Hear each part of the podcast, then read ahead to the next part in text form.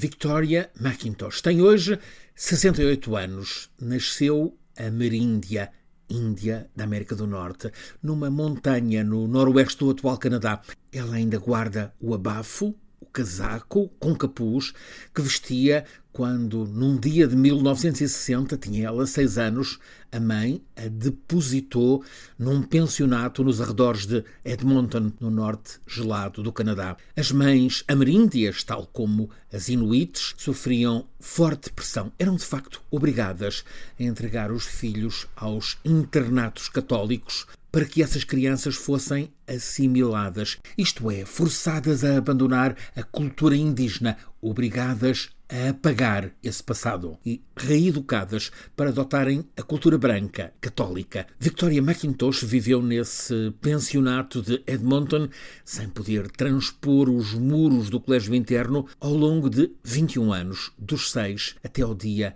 em que conseguiu fugir. Tinha 27 anos. Conta agora que sofreu humilhações e abusos, que o padre que governava aquele internato abusou do sexo dela, vezes sem conta. Muitas outras internas daquele pensionato de Edmonton sofreram o mesmo que Victoria. E nos últimos anos, quando o movimento de denúncia se libertou, apresentaram queixa. Mas as práticas eram idênticas nos outros pensionatos dedicados à política oficial de assimilação dos indígenas. Tudo aconteceu durante mais de um século, entre 1880 e 1996. Está apurado que foram mais de 150 mil as crianças indígenas forçadas a essa assimilação em 139 internatos principais por todo o Canadá. A violência incluía, para lá de abusos sexuais, trabalhos forçados, submissão à fome e ao não tratamento de doentes. A macabra descoberta no ano passado de 215 corpos de crianças sepultadas em modo anónimo junto a um desses internatos tornou ainda mais insuportável a notícia destes abusos e violências sem fim, de tal modo que o Papa Francisco, horrorizado, mesmo com a saúde debilitada, decidiu que teria mesmo de viajar ao Canadá para seis dias do que chama de peregrinação penitencial, agora em curso. Ele quer, olhos nos olhos, pedir-lhes perdão em nome da Igreja Católica, para que possa começar a ser construída a reconciliação. Quase sempre em cadeira de rodas, às vezes de pé e a caminhar apoiado num bastão, o Papa quer dedicar todos estes seis dias no Canadá à peregrinação penitencial como algo que desce por onde desce.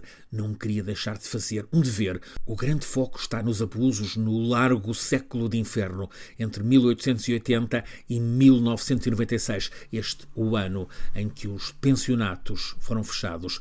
Mas o Papa também também tem consciência de que a origem do mal vem muito de trás, vem do século XV, o tempo dos descobrimentos, quando um espanhol de Valência, um homem influente e com fama de muitas orgias, pelo menos oito filhos de outras tantas mulheres, Rodrigo Borgia, foi escolhido para Papa. Aconteceu em 1492, o ano em que Cristóvão Colombo chegou às Caraíbas e voltou para trás, Espanha, com a bordo ouro, papagaios, prisioneiros indígenas e também sífilis, Rodrigo Borgia optou por ser designado o Papa Alexandre VI e, para além de nomear filhos e sobrinhos para postos religiosos, cardeais, teve papel determinante na chamada doutrina dos descobrimentos. A doutrina que usou bulas papais para determinar que os navegadores de nações cristãs da Europa tomassem terras indígenas e evangelizassem esses povos. Papas anteriores, designadamente Sisto IV e Inocêncio VIII,